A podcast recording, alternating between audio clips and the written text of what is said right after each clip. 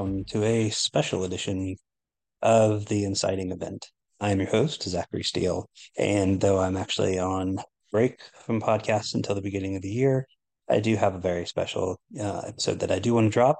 Um, I am celebrating the pre-release of my new novel, Perfectly Normal, which is out on audiobook and ebook at the moment, while we await a March 19th, 2024 hardback release. Um, in the meantime, I do have some special editions that are limited in quantity and numbered that we are selling. The publisher is selling uh, between now and then. And to commemorate the launch of the ebook and audiobook and the special edition, I have done a few events. And there's one event in particular that I'm just, I was very excited about and am very happy to have been able to do. And that's with my um, spirit child, Sadie, who decided she wanted to interview me a day after her 13th birthday to talk about perfectly normal and the journey of Nate Alexander, who is a young man who has chromesthesia and is autistic, um, very gifted musician whose life is about to get a little more different than he is used to. And um, I am happy today to share with you the um, entirety of the conversation I had with her at FoxTale Book Shoppe in Woodstock, Georgia. Uh, wonderful bookstore with wonderful people. And um, I hope that you enjoy this episode. And if you are interested in purchasing special edition of Perfectly Normal, FoxTale Book Shoppe does have signed copies. I also do have some available through my website at zacharysteele.com. Well, welcome. I'm sure there's going to be more folks coming in. It's hard to find parking today, um, and it's raining, and we've got this festival going on. But we also have the best thing going on in Woodstock, and that is we have Zachary Steele in the house. So, um, author of four books, maybe seven, but he's only telling us about four. um, does a whole bunch of stuff with FoxTale, for which we are eternally grateful. Um, I can't wait to read the new book. Um, Weight of Ashes was fabulous. And this one sounds amazing. So I'm going to take uh, let these folks take over. Um, Zachary and Sadie, um, take it away. Tell us. Thank you. Um, first and foremost, thank you to FoxTale, uh, wonderful bookstore. And um, if you have a chance to, obviously, I want you to buy my book, but buy other books too. Support support this and other indie bookstores. Um, so um, it's it's been kind of a long road to get here for for perfectly normal. Um, I feel like it's been a better part of my life uh, trying to work through this one, but um, I'm very excited to have it out. Um, if you're not familiar with Perfectly Normal, it's the story of Nate Alexander, who's a, a 16 year old um, who has chromesthesia, which is seeing colors for sound, and is also autistic. Um, he's an extremely gifted musician, so his world is this beautiful array of color um, for every sound and every note, um, for every voice. Um, and he uh, he has a very structured life that is disrupted when he meets a new student, uh, an openly, openly gay student named Julian Mack that comes to school, and it introduces Nate to um, a different way of seeing the world and um, begins his journey of of self discovery. And um, it's a very personal story for me. Um, I I think I may love these characters more than any other characters that I have created, um, and I hope that I hope that everybody enjoys reading it as well.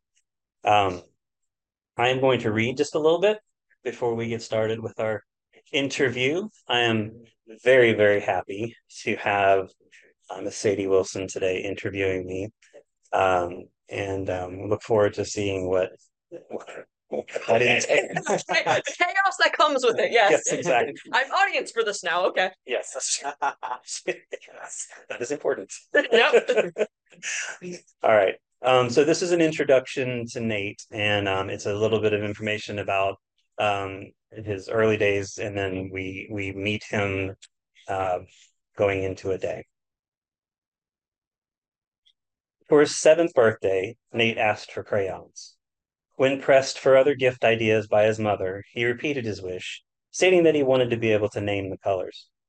On his birthday, he received a 120 pack of crayons. six coloring books, and two puzzle books with mazes. Nate immediately emptied the crayons on the family room carpet despite his father's protest, sorting them into color groups in a circle around him, from blues to greens to yellows to purples to reds to browns to black, white, and gray. Overwhelmed by the volume of colors despite the pleasant waxy odor, Nate fidgeted in place, plucking similar shades from each color group, casting them into the box. After reorganizing the remainders, he studied them for five minutes, gently humming a repeating scale of notes. His mother offered him the coloring books as he analyzed the crayons, but he shook her off. After several more attempts, his parents watched as he judiciously reduced the circle of crayons to 24. These are the colors, he announced, and he handed over the excess. Excitement unleashed in a knee-bound bounce and flapping of arms. His enthusiasm met with joy from his mother and frustration from his father, who suggested they take the full 120 count back for a refund so they could buy the 24 pack Nate had unknowingly identified. His mother found an appropriately sized plastic bin for his chosen collection of crayons. Weeks passed as his mother continued to push the coloring and puzzle books on Nate. He politely refused with a no thank you every time, honoring his mother's insistence that he always be thankful for the kindness, interest, and ideas of others. Finally, he asked for a piece of black felt and glue so he could place them in order and see them collectively, rather than dig them out as needed. Are you sure you want to do that, sweetie? You won't be able to color with them if they're glued to something. Nate wasted little time considering his decision. I don't want to color with them. I want to be able to name the colors. That way I know what color the sounds are. What color what sounds are? What do you mean, honey? The colors, you know, when they're sound.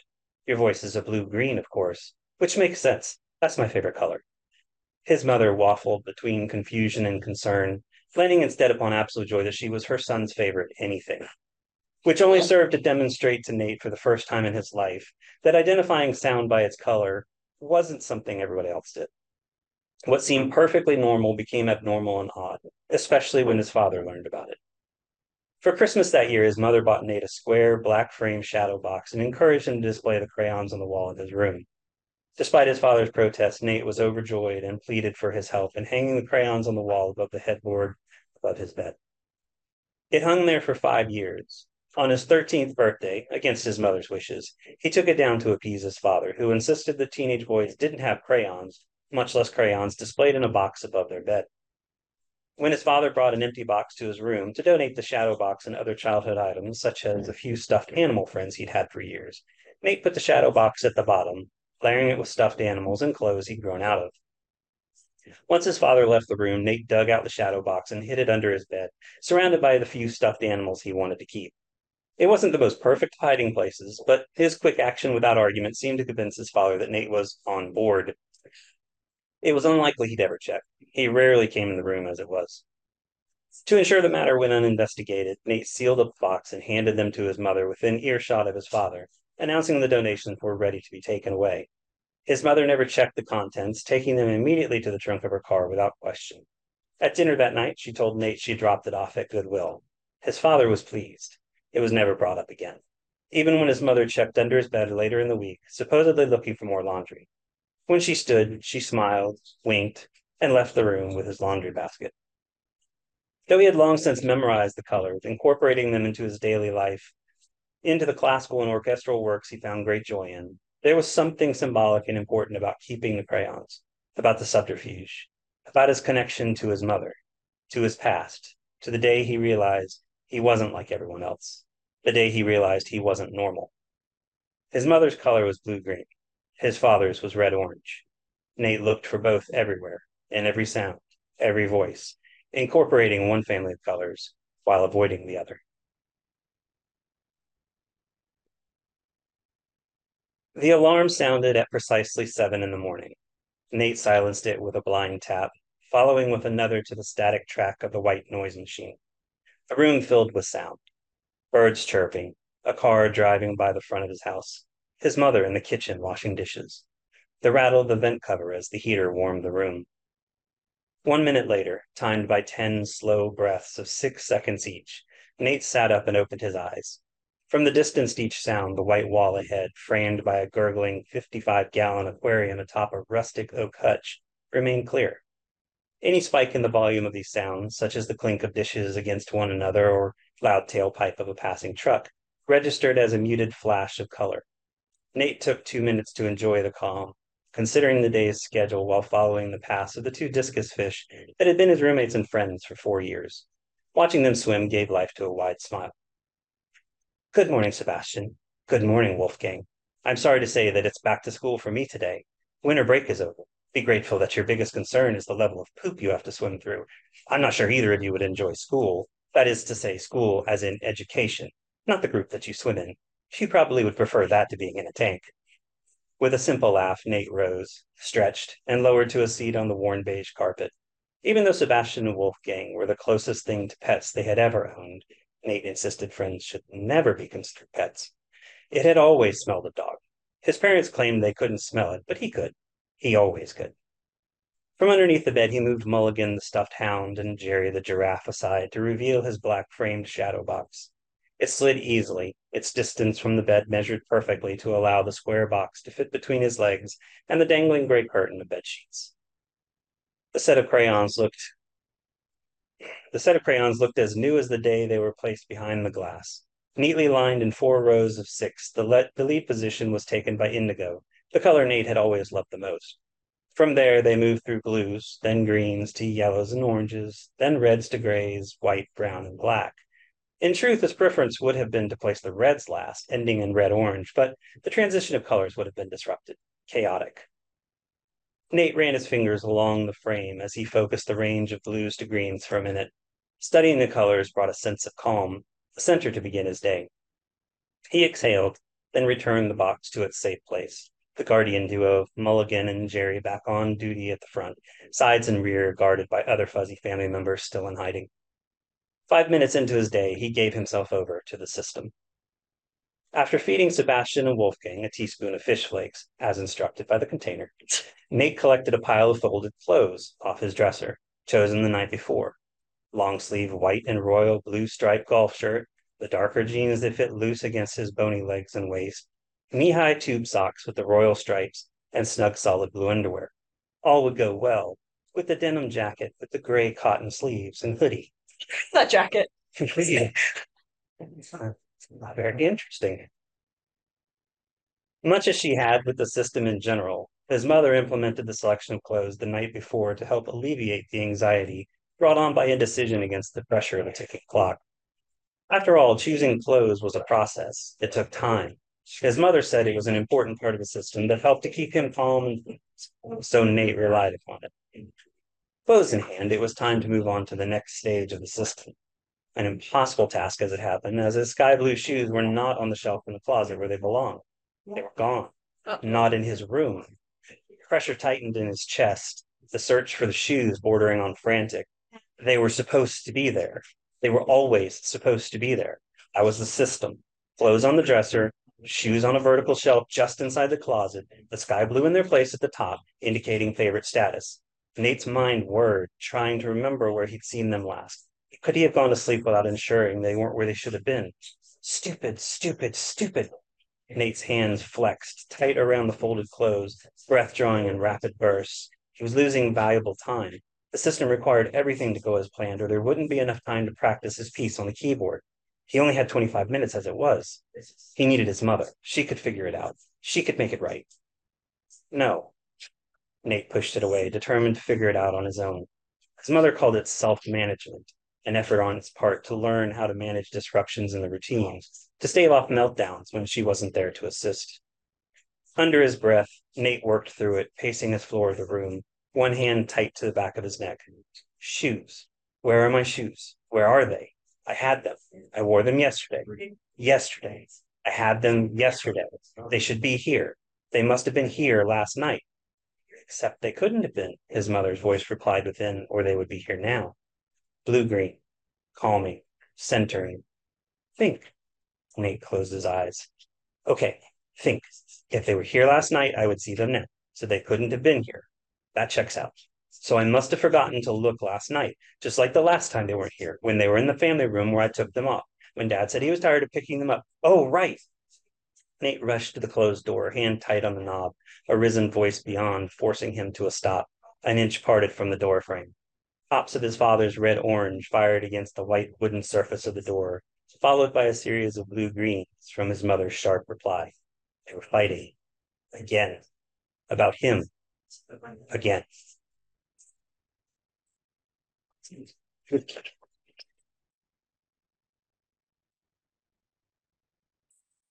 All right. What you got? Question time now, I see. Yes. So, what's your favorite color? question about the book. What's the book's favorite color? It's the book's favorite color. You know, it's an interesting question, actually. I don't know the book itself has a favorite color. I know Nate does. Um, Nate's definitely in the blue family, but um, it's just it's very very interesting question because this book deals so much with color.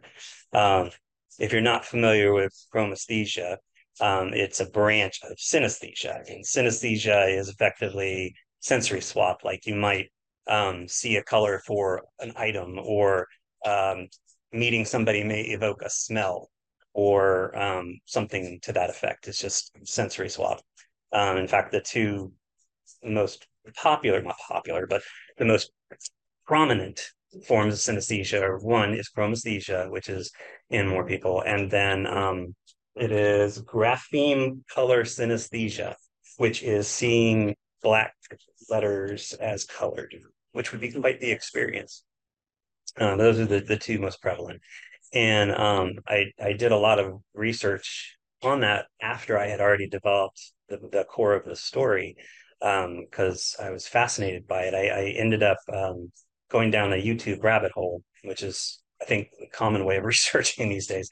And uh, I, I, discovered this um, young woman uh, by the name of Caitlin Hova, who is out of California, and she is a musician, a violinist, um, and she is also a synesthete, and and she has chromesthesia, and she did these fabulous videos and two TED talks on chromesthesia. Um, she and her husband built this violin that displayed colors for different notes, and though that didn't represent what what she saw, um, it did give you an idea of the, the different colors for notes. Um, and um, I I I don't know. I just one day just decided you know, she would be an excellent person to talk to if she would actually talk. So I sent an email because I mean, what's the worst you can hear is nothing. And um, uh, about seven days later, she got back to me and we ended up coordinating a conversation. And I got to talk to her for an hour. And um, uh, I think I won her over because I told her it was very important to me that I portrayed chromesthesia as a very authentic experience. Um, to which she openly stated in the very beginning was like, I'm glad that you're doing that, but please know that this is different for everybody. So authentic for one person is going to be inauthentic for another. Um, but um, but we def- definitely enjoyed that, and I think she was a, a, big part of what helped me define chromesthesia. And I, I definitely recommend if you have questions about it, Caitlin Hova H O V A, you can find her on YouTube. Why are the parents arguing about Nate? Um. All right. So um, in addition to chromesthesia, Nate is autistic, and um, Nate was not officially has not officially been diagnosed autistic, but um, his mother kind of put it together and did her own research. And when she was 10 had some experiences when he was 10 she she observed some experiences that let her know that he, he was in fact autistic. And a couple years she waited a couple years and and then had a talk with him about it. Um, she believes in it wholly and supports him and has created this this system of routines and um, something to help manage expectations so that Nate knows what's coming and knows where things are supposed to be and doesn't have the the pressure of having to make a decision in a split second. Um, so she is very much his guardian, his advocate, and his teacher. Um, his father, on the other hand, mm. yes, does not believe in either. He he um, sees them both very much as, in his words, bullshit. They are not something that um, uh, any normal person would claim to have. And um, he is definitely on a quest for Nate to be that normal son that he always envisioned for himself that would sit there and watch football games with him and and cut up and not go hide away in a room or be immersed in music all the time or um, not listen to the music his father loves. Um, and so it it definitely creates tension between the parents that um, sort of pulls them apart in the very beginning of the story, which leads Nate into a very drastic change in his world that he has to adjust to. Aside from the family drama, does Nate have any friends? Nate needs to have friends. um, as I as I mentioned, um, the characters in this book, I, I I would rate them as possibly my favorite. It's tough. It's close. Um, Nate has a best friend named Michelle, who has been his friend since they were in diapers. And um, Michelle is um, a self-professed Amazonian Baptist. Um, and there's a lot more to that statement, but uh, I'll let her tell it. Um, she is fiery curly red hair and floral print dresses and um, we uh, we definitely must abide by the word of God um, and and she is Nate's protector at school and um, his guide as well they have a very interesting form of communication that um, revolves around certain looks that she has as well as a sequence of tapping that pass along a message like if Nate's about to say something and she knows he's about to say something he shouldn't say, she might three taps on his desk and he's like, okay, so don't say that. right. Um, and, and she is, she's wonderful. She's intelligent and sassy and, and beautiful to the core. Um, he has another friend named Scott Stansel who fancies himself a, a YouTube influencer. Um, I'm not pointing that out for any particular reason at all. Um, but uh, he is a lot of energy. He um, is is not patient in any way whatsoever with Nate in the way Michelle is. But um, but Nate, I think Nate adores him from that level of you fascinate me. Um, I will declare you my friend so that I may observe you more often. Um, but um, Scott Stansel is actually, I will say, is named almost named after a, a friend of mine who um, introduced me to the world of social media and was very much a lot like this. Um, and then, uh, and then of course, there's Julian Mack who enters into the story after we've experienced some of Nate at school, and um, Julian uh, is a very clean cut and well dressed, refined, well spoken, intelligent young man who takes a, an immediate fancy to Nate, um, and Nate to him as well. And um, Julian, I don't want to say too much, but but Julian, um, Julian has his secrets, and he, he guards them carefully. Um, but he he dances the line well as he tries to incorporate Nate more into his life. So those are those are his friends. Um, I would say his mother is also his friend. Um, his fish are his friends. Um, and uh, he has a very close relationship to his music. Yeah. Who's your favorite character, actually? My favorite character. I, I will exclude Nate because Nate has to be my favorite character. Um, I think Julian is my favorite character. Mm-hmm. And I think because in in Julian there is a lot that that sort of hides in us all. And um, I, I believe that he is a, a character that um, evokes a sense of sympathy on both ends of the story. Um, and I, I, I, really adore him. He's also um, very witty with his comebacks and doesn't take doesn't take anything from anybody. Pretty fishy question. Why did you pick uh the fish that I can't really say the name of? Discus. There. Discus. There you go. You said it. Um, uh, well, I wanted Nate to have a big aquarium mm-hmm. um, because that seemed very Nate. And um, discus fish do require at least a 55 gallon aquarium, so that fit well. But largely, discus are um, very well known not just for being uh, kind of patient and calm fish, but also very colorful. Mm-hmm. And when they are stressed or in a state of, of what is perceived to be high emotion, they can actually change colors. And so Nate would be intrinsically fascinated with anything that could change colors because he sees them so often. Um, I, I, I, I do love that he named them Wolfgang and Sebastian. Um, and um, and he he definitely loves his fish Mhm. quite a lot. I like music a lot. Uh, how much does uh Nate like music? Uh, music is everything to Nate. Um, so much so that um, it it sort of overwhelms the need for any other relationships beyond his friends.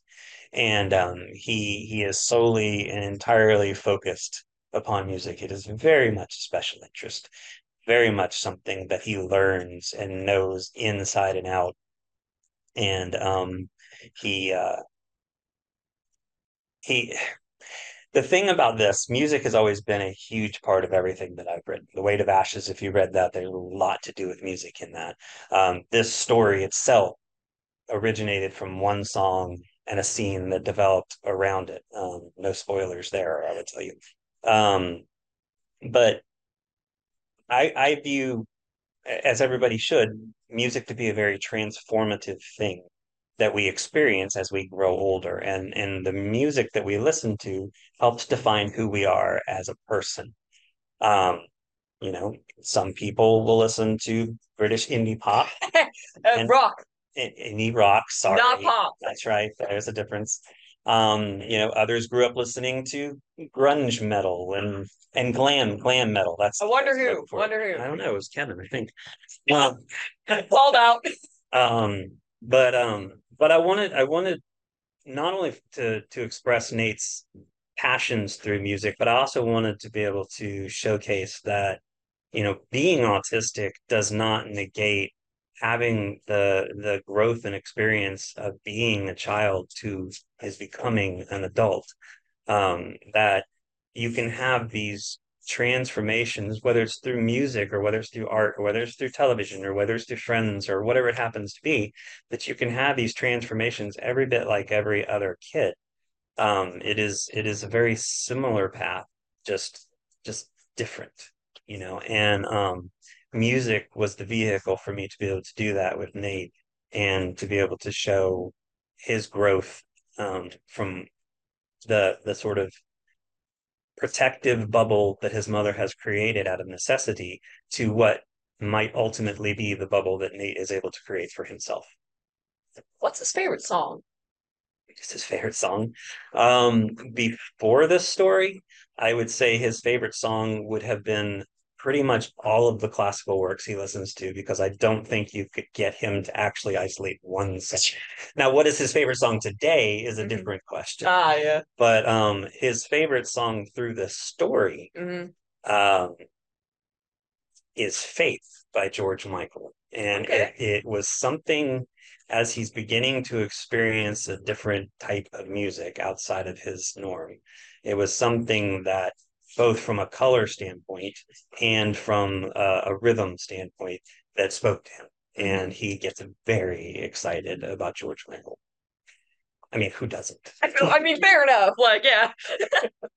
What's his favorite subject? His favorite subject, at school. his favorite subject at school, Not type a of food. That's fair. Okay. Is- I don't know what his favorite type of food is. That's a good question, though. Uh, Cheerios. Um, no, his favorite subject at school is um, he is taking musical theory as a junior in high school, and his favorite teacher is Miss Davenport. And Mrs. Davenport is um, very reminiscent of his mother, although um, in a very different way, in that she she relates to him through music and through his experiences with music. Um, and she's always seen him as uh, easily her best student, which is something that Nate is very proud of. Um, but then she begins to learn more about him as a musician, and um, she uh, she sees him very differently and and and guides him in a very different way. But I think the rank, rankings of teachers begin with Miss Davenport, and then there is a very long gap before you get to number two. Why did you name the book Perfectly Normal? And I per- am I perfectly normal? You are perfect. I don't know about that one, but okay. Um, I, I don't, it was just one of those moments. I, I mean, the section I just read, um, I think is probably where it came from because, um, I, it states the line in there, what was perfectly normal for everyone else was, or was for, for what everyone else was not for him. Um, like the entirety of this book, I feel like I was chasing the definition of the word normal. What is normal? And, um, I have a few characters doing this dance with Nate, trying to define what it is because he doesn't understand it. His father wants him to be normal, but he doesn't know what that means. For, you know, he knows what his father says it means. He knows what he's supposed to do, but he doesn't know what it means. And um, I think by the end of it, I I decided that for me, there is no real definition for normal. And um, I think his mother even says at one point that it, it's it's just what others perceive as normal based on their own experiences and and and what they know of themselves. And so it isn't really something that you can apply to somebody else because it's only normal to you. Um, and so therefore with nate and with everybody else i feel like in your own world you're perfectly normal. Exactly. and um, i definitely believe nate is. Um was that, that was the end of your question, wasn't it? Yeah. Yep, it is. That's what you do when you're done with your questions. You, Um, I'll pick that up later. Oh, yay! um, does anybody else have any questions? What Q&A. percentage of the population has chromesthesia? Oh, okay. Very good question. Google. Thank you. Um, so, um, okay, so we'll start with autism. Yeah. The CDC, the most recent data with uh, with autism was in 2020, and it's one in 36 kids are actually diagnosed autistic, Me. and that's that's um that's um 10 years before it was one in 68. So either A, it's becoming more prominent, or B, we're just we're we're noticing it more, we're testing for it more. Um, and it was always that prominent. Um, we're also accepting it, which is also a big thing that is part of this story.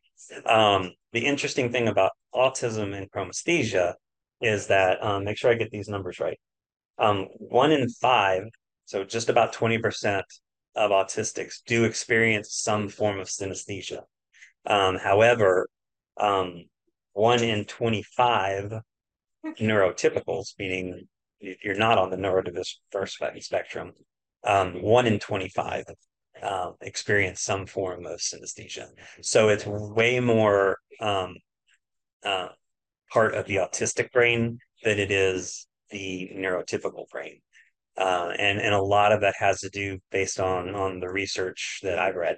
Um, a lot of that has to do with the fact that um, autism, in a very basic sense, is is brain being wired differently, and so it is already open to the possibility of a sensory swap versus the way a, a neurotypical brain is centered. Yay, science. Yeah, science and data. Science class. Analytics. Yay. Maths.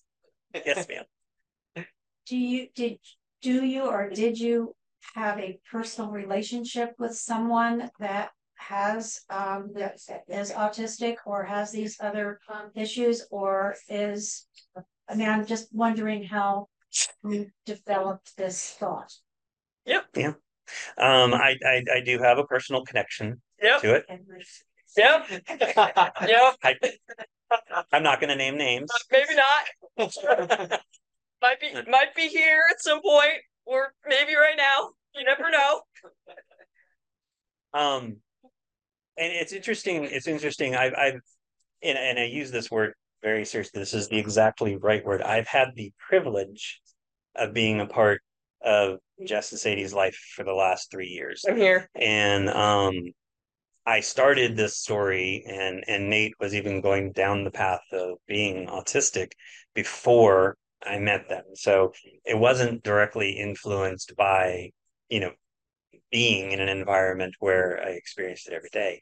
Um but um I will say I have learned a lot through this time and um I'm very grateful for that opportunity and the more that I got to know just in learning my on my own, the more important it became to me for every autistic person to be able to represent them in um, in in an authentic way, but also a favorable way, because it has been far too easy through the years for storytellers to write autistics in um, an inaccurate way, and they don't embrace the full level of joy that can be expressed through an autistic.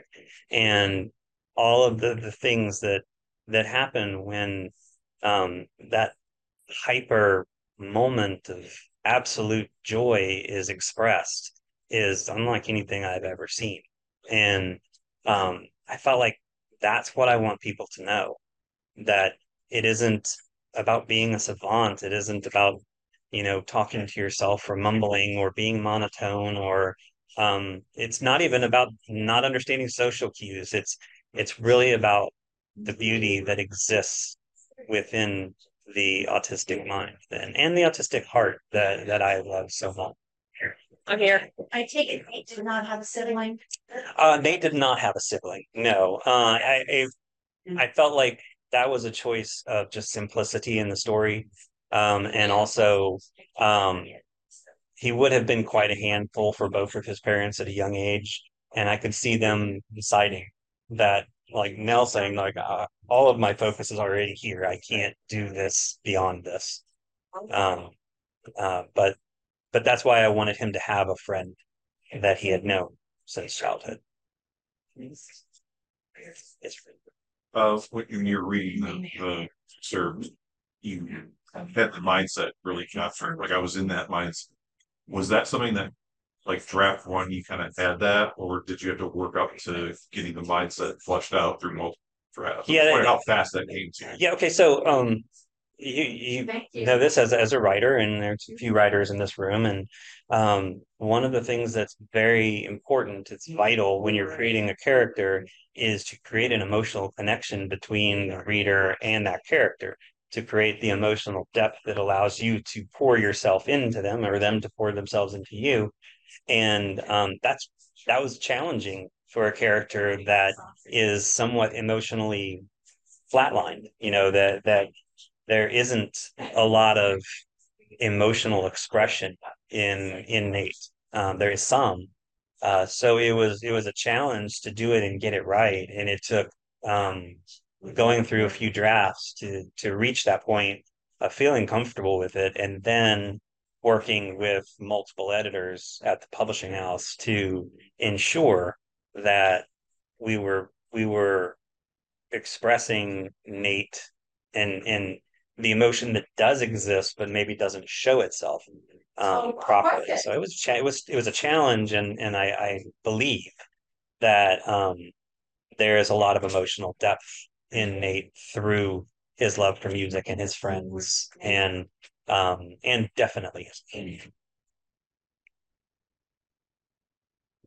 Any other questions? Yes, sir. So aside from you having a better understanding or getting your head around this concept in more way, how would you say that writing this book has changed you as a writer? So another level of autism that I think is beautiful is the hyper sense of empathy that exists. Um, this this connection um, and understanding that that that seems to exist with with autistics, and and I I feel like if anything, I've become more aware of that, and um, through my own experiences, have learned or am learning, shall we say, that um,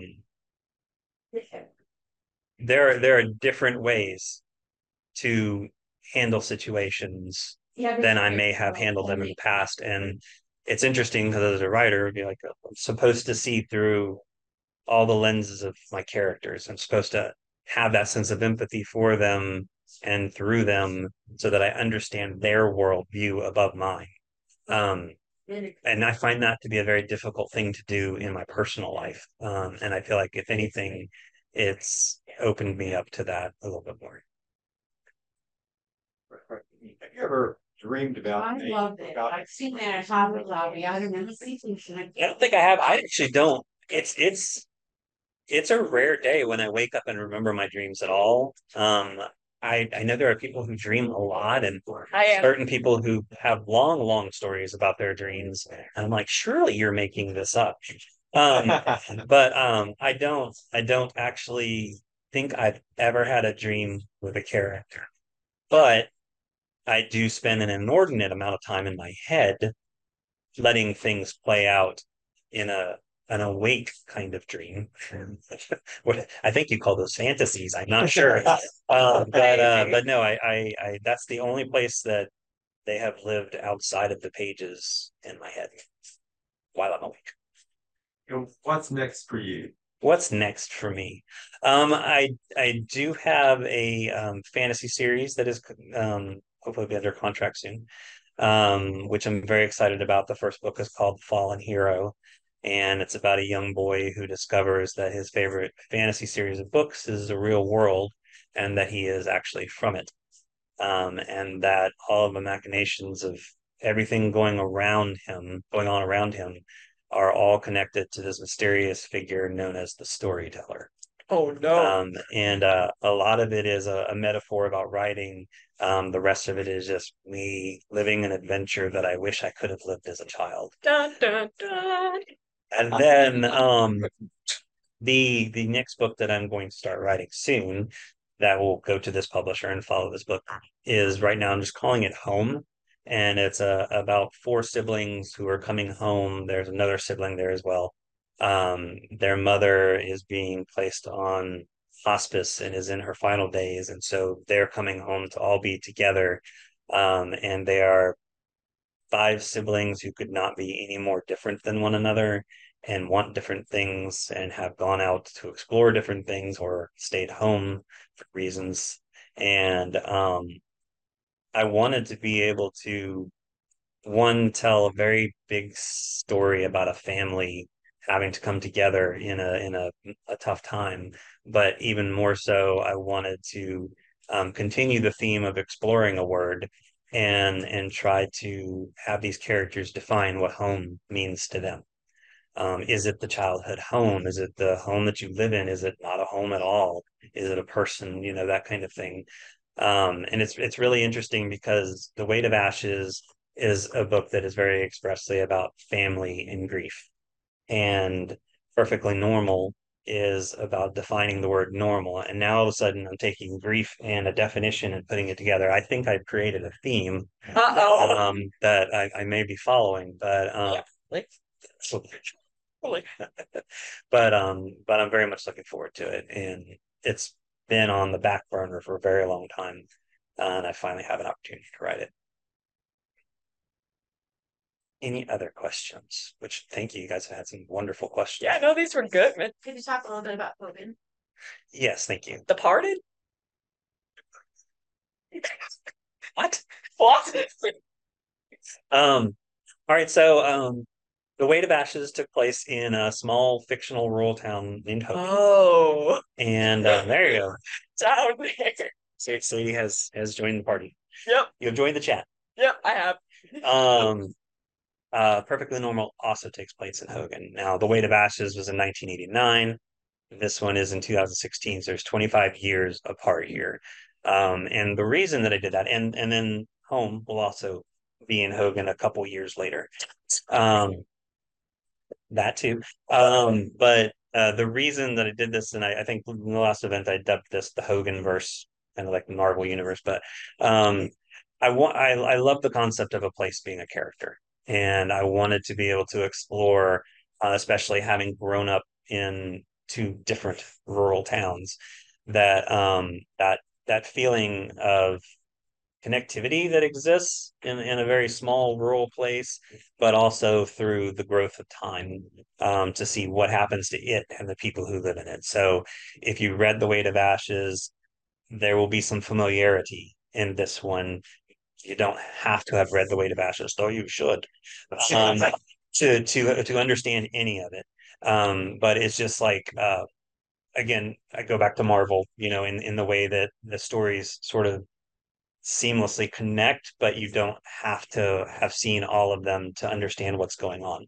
Um, and I, I love that concept and wanted to do that. Thank you. Any other questions? Sadie, do you have any other questions? Books. Books. That is not a question. Um, Statement. that is a statement. Very good. Hey, yeah. Um, well, um, thank you all for coming, but I, I, I also have two things. One, I want to thank Sadie for coming up here in this last minute decision to do the Yay. did a fabulous job. And I really, I said this online and I really cannot imagine a greater honor than being able to share this book with you sitting next to me. Yay. And then because I know it'll embarrass them ter- terribly. Yesterday was Sadie's 13th birthday, and today is Jess's room's birthday. Um, I'd like to, I would like to just wish them both a very happy birthday. Um, Yay. teen, new teenager here, Concerning. and, and uh, I'm, I'm grateful for them dedicating some of their birthday weekend to this event. Well, it's been a pleasure. I mean, Excellent. you're British on you, not you. Oh, very, very shallow. Um, I don't know. All right, well, um, there are books here. This is a special edition. It's limited. It'll only be, it's only out now and, and the, the hardback release will officially come out March nineteenth, but, um, I will be happy to, to sign some. Um, please support FoxTale and buy that and other books. And, um, thank you all for coming. Two years. Yeah, thank you. I'm gonna book it now.